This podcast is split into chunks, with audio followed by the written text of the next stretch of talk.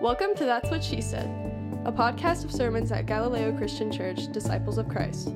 Galileo exists to seek and shelter spiritual refugees, who for us are people for whom the church has become boring, irrelevant, exclusive, or even painful, especially people who have been pushed out because of their gender or sexuality.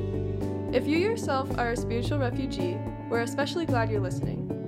And if you find this podcast helpful in your theological rehabilitation, consider partnering with us in its production. Become a financial sponsor of That's What She Said on Patreon, a platform for supporting content you love. Thanks! Hi, church. I'm Lance, he, him. So, tonight we're beginning a new worship series, and it's called It Would Have Been Enough. Katie's going to say more about this in her sermon. But for tonight and for several more weeks, our responsive reading will be replaced with a new practice. It's a storytelling process called Dayenu. Dayenu. And I'm going first. So if what I'm doing or saying doesn't entirely make sense, hopefully over the weeks it will make more sense. So my Dayenu story is about a time uh, that my parents sort of came to my rescue in a season of my life.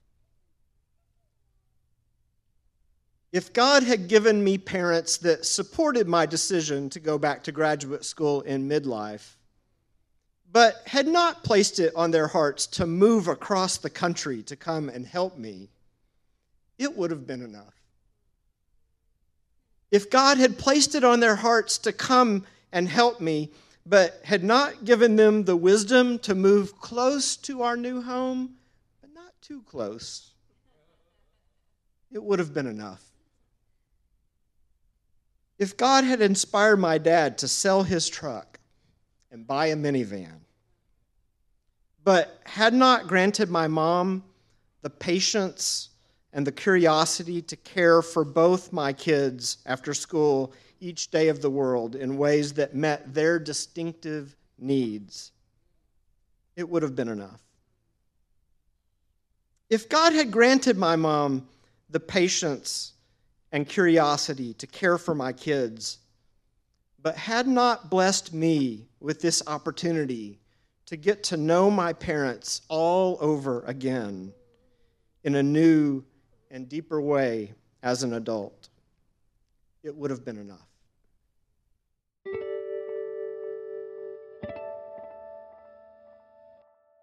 So, yeah, we're in a new worship series starting tonight. It would have been enough. I, I promise. I'm going to say more about that in a minute. But over the next several weeks, we'll be reading through the book of Exodus, the second book in the Hebrew Bible, um, and exploring this foundational story of our ancestors in faith. This is the story that gave our ancestors their identity and, and, the story that established God's identity for them.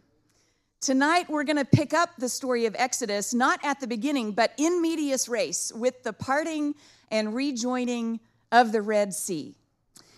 Now, just for fun, if you want to, count the times that this story mentions the chariots and chariot drivers in this account of the Egyptian army. It is these chariots are a symbol of advanced weaponry in that ancient world. Now, this is not the main point for this day, but on another day, if we wanted to, we could take our cue from Exodus 14 and make fun of the Egyptians and their ridiculous reliance on technology the way God's own self seems to when God talks about them.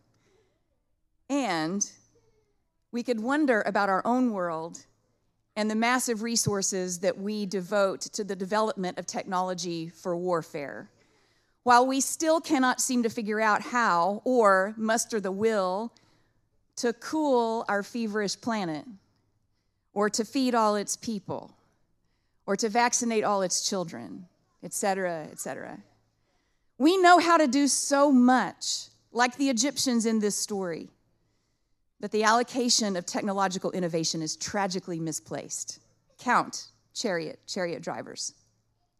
This is from Exodus chapter 14. I'm beginning in verse 5. When the king of Egypt was told that the people had fled, the minds of Pharaoh and his officials were changed toward the people, and they said, What have we done, letting Israel leave our service? So Pharaoh had his chariot made ready and took his army with him. He took 600 elite chariots and all the other chariots of Egypt with officers over all of them. The Lord hardened the heart of Pharaoh, king of Egypt, and he pursued the Israelites who were going out so boldly. The Egyptians pursued them, all of Pharaoh's horses and chariots, his chariot drivers, and his army. They overtook them, camped by the sea, by Pihahiroth, in front of Baal Zephon. As Pharaoh drew near, the Israelites looked back, and there were the Egyptians advancing on them. And in great fear, the Israelites cried out to the Lord. They said to Moses, Was it because there were no graves in Egypt that you've taken us away to die in the wilderness? What have you done to us, bringing us out of Egypt? Is this not the very thing we told you in Egypt? Let us alone so we can serve the Egyptians. For it would have been better for us to serve the Egyptians than to die in this wilderness. But Moses, the non anxious presence, said to the people, Do not be afraid, stand firm, and see the deliverance that the Lord will accomplish for you today. For the Egyptians whom you see today, you shall never see again. The Lord will fight for you. You have only to be still. Then the Lord said to Moses, Why are you crying to me? Tell the Israelites to go forward. You, you lift up your staff and stretch out your hand over the sea and divide it, that the Israelites may go into the sea on dry ground. And then I will harden the hearts of the Egyptians so that they will go in after them, and so I will gain glory for myself over Pharaoh and all his army, his chariots, his chariot drivers. And then the Egyptians shall know that I am the Lord when I have gained glory for myself over Pharaoh, his chariots, his chariot drivers. The angel of God who was going before the Israelite army moved and went behind them, and the pillar of cloud moved in from in front of them and took its place behind them.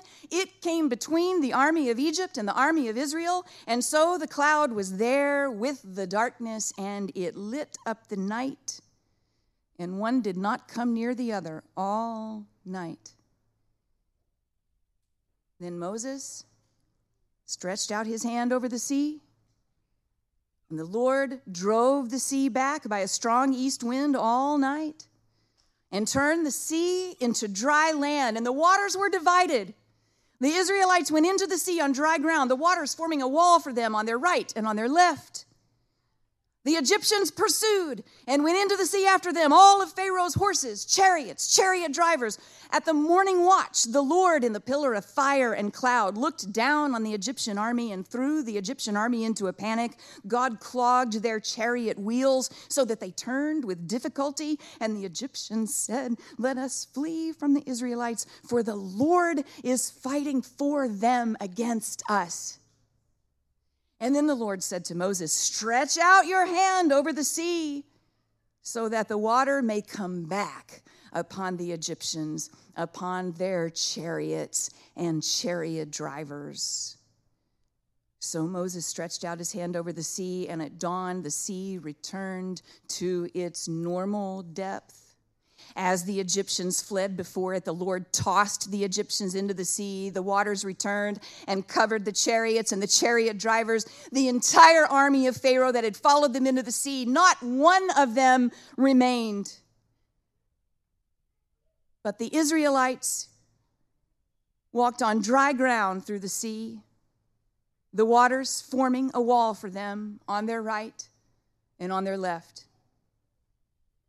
Thus the Lord saved Israel that day from the Egyptians. And Israel saw the Egyptians dead on the seashore. Israel saw the great work that the Lord did against the Egyptians.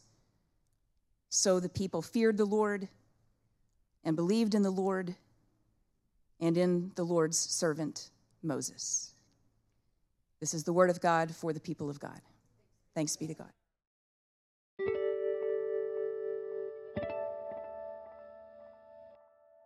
It is one of the great turning points in all of literature.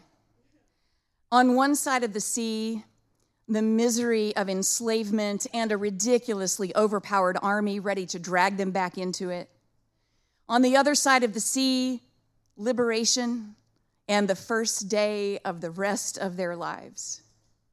On one side of the sea, they are slaves, victims, Pharaoh's people. On the other side, they will be free, survivors, God's people. All they have to do is get to the other side of that sea, which, as you know, is a symbol for every kind of amorphous chaos the scary down deep that you cannot see, the swirling currents that want to drag you down and drown you. On this shore, you are diminished, threatened, violated. On the opposite shore awaits everything you want the freedom to pursue everything you must have for your flourishing. But between here and there, the wine dark sea, red and roiling and ready to swallow you down.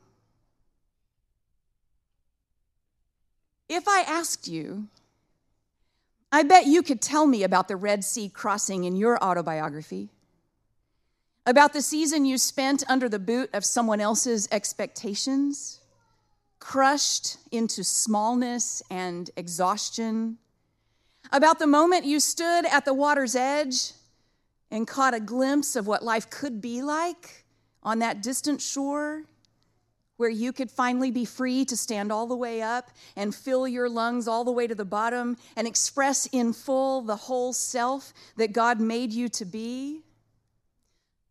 You could tell me about the ones who pursued you into the sea, but whose influence was finally no longer felt on the other side. And you could tell me what it was like to wade into that water, how cold it was, how frightening it was, how it took every milliliter of courage in your trembling body to dive all the way in.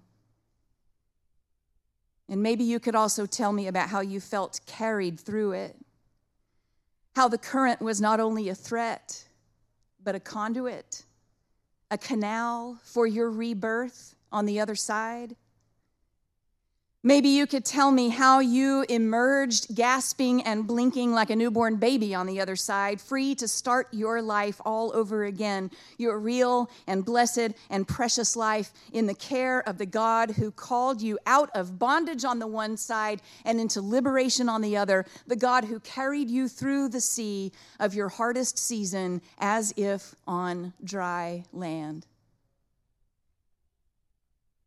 I'm not alone, by the way, in imagining the Israelites' crossing of the Red Sea as a rebirth. The Apostle Paul did it first in 1 Corinthians 10, saying that our ancestors were baptized in the sea, giving us permission to understand that the dry land was not the point. The miraculous walls of water standing up on each side of the sand were never the point. The crossing through was the point, the peril was the point, God's provision was the point, the new life on the other side was always the point.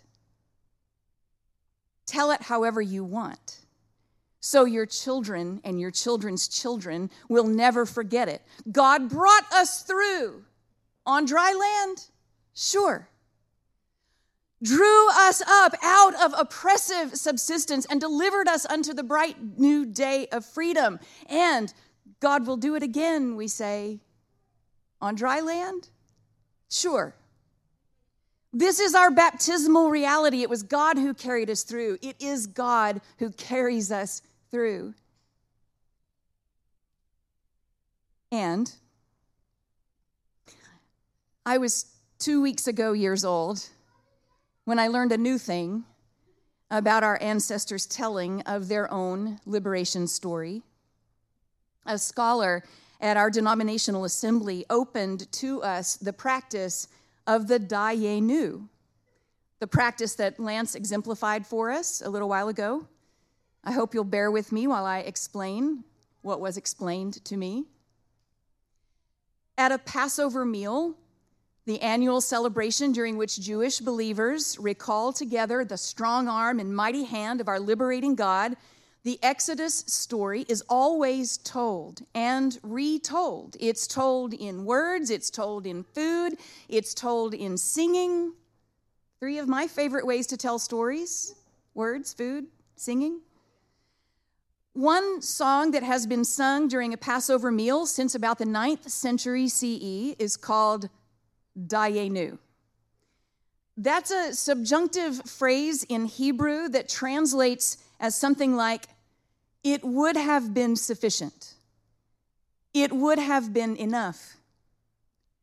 Dayenu connects two ideas or events or feelings by saying that the first, all by itself, could stand alone, would be good enough. But the first is followed by a second, an additional, a bonus that was not required, but adds to the fullness of the first. I encourage you to look up the Wikipedia article on Dayenu, D A Y E N U. It's very good. And you can see there all the words and the sheet music for this medieval song. The way the 15 stanzas, yes, 15, of the Passover song tell the story, the Exodus was actually less of a Red Sea turning point and more of a slow build toward God's full intentions. Like this It would have been enough, Dayenu, if God had brought us out of Egypt but left the Egyptians alone without judgment. It would have been enough, Dayenu. But then God also carried out judgments against our oppressors. It would have been enough, Dayenu, if God had carried out judgments against our oppressors but had left their idols untouched. Dayenu. But then God also destroyed their idols. It would have been enough, Dayenu, if God had destroyed their idols but had not smitten their firstborn sons and livestock. It would have been enough, Dayenu. But then God also smote their firstborn. And on it goes. And yeah, some of those stanzas are really heavy. They're ominous and violent. They are much like the Exodus story itself. All those Egyptian parents grieving firstborn sons Egyptian corpses washed up on both shores of the Red Sea, singing about it, doo wop, barbershop, dubstep. It reminds me of songs that my fundamentalist church cheerfully sang about all of us flying away to heaven while all our neighbors fell down to God's eternal fiery torment. I'd hum a few bars, but it'll give you an earworm and you don't want it. As the stanzas of Dayenu go on, the singers are carried through the whole saga of liberation. It's less of a singular turning point and more of a slog, honestly. Through terror and thirst and wilderness and wandering and doubt and death. Culminating finally with the building of the temple in Jerusalem, the high point of their centuries of rescue. the pinnacle of their safety and flourishing as the free people of God. Now, though I've never sung Dayenu at a Passover meal, at our denominational assembly a couple of weeks ago, I experienced its effect as I listened to several storytellers narrate their own Dayenus. It would have been enough, one of them said, Dayenu, if God had kept my car on the highway when the tire blew at 70 miles an hour, Dayenu. But then God also moved the drivers in four lanes of traffic out of my way so that I could safely pull over and call for help. And it would have been enough, Dayenu, if God had moved traffic so I could pull over. But then God also sent help in time for me to get to the very first worship service of my brand new call, Dayenu. this way of telling a story does a couple things that I want to make explicit, if you will endure a bit more preacher splaining. I got a lot of it built up, you know, it's been some weeks.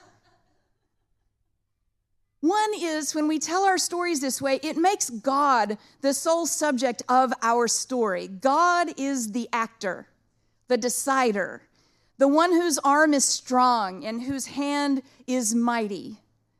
Exodus 14 reminds us of this when God says why God is about to do what God is about to do with that Red Sea. Then God says, The Egyptians shall know that I am the Lord. When I have gained glory for myself over Pharaoh, over his chariots and his chariot drivers. It is on behalf of, for the benefit of the Israelites or the clergy person whose tire blew, or Lance, whose parents still live with us today. But God is the capital S subject of every verb in a Dayenu telling. And secondly, when God is the subject of all the verbs, the feeling that grows with each successive stanza can only be gratitude. It's not the momentary explosion of thanksgiving that erupts when your feet finally find the solidity of the liberating shore. Oh, thank God. Oh, praise Jesus. Rather, this is the slow build and the gradual layering, the growing recognition over a long lifetime, maybe even over generations, that God has been present and powerful all along the way, incrementally moving and nudging and acting and doing. The gratitude that can then be expressed is not dependent on one momentary, miraculous overpowering of nature or traffic or the laws of physics, but rather on a lifetime lived in God's ongoing care. It would have been enough, Dayenu, if God had performed one outstanding miracle on, on, my behalf, Dayenu, we might say. But then God also showed up again and again and yet again in ways I did not always recognize in the moment, like the terrified Israelites wishing they had died in Egypt. In hindsight, I can see how God carried me through and carries me still. And while that would have been enough for me, God's resources are never exhausted, and God's work on our behalf is never finished. And this song is never really over. Dayenu. It would have been enough but then God also. Over the next several weeks, we're going to hear the stories behind our ancestors' Dayenu song from the book of Exodus. And we're going to hear more of our church friends' Dayenu stories in worship. Maybe you will be inspired to write your own. If you do, I cannot wait to hear it. It would have been enough, Dayenu, if God had granted me a church family that welcomed me as its lead evangelist, Dayenu. But then God also led that church to honor my need for rest. And it would have been enough, Dayenu, if God had led Galileo Church to grant me rest, Dayenu. But then God also raised up people to sustain our church's life while I was away. And it would have been enough, Dayenu, if God had raised up people to sustain our church. But then God also opened your hearts to welcome me home. Thank you, beloveds, and thanks be to God. Thanks for listening to That's What She Said. If what you've heard is helpful, consider becoming a patron of its production by joining our subscribers on Patreon. This podcast is preached almost always by our lead evangelist, Reverend Dr. Katie Hays. Galileo Church has five missional priorities. We do justice for LGBTQ plus people and support the people who love them. We do kindness around mental health and mental illness, and we celebrate neurodiversity. We do beauty for our God who is beautiful. We do real relationship, no bullshit, ever. And we do whatever it takes to share this good news with the world God still loves. To support our missional priorities, go to galileochurch.org and click on Share with Us. You'll have options to contribute through Venmo, PayPal, or your bank account. And if you're kind enough to share your contact information with us, we'll continually send you thanks. Peace.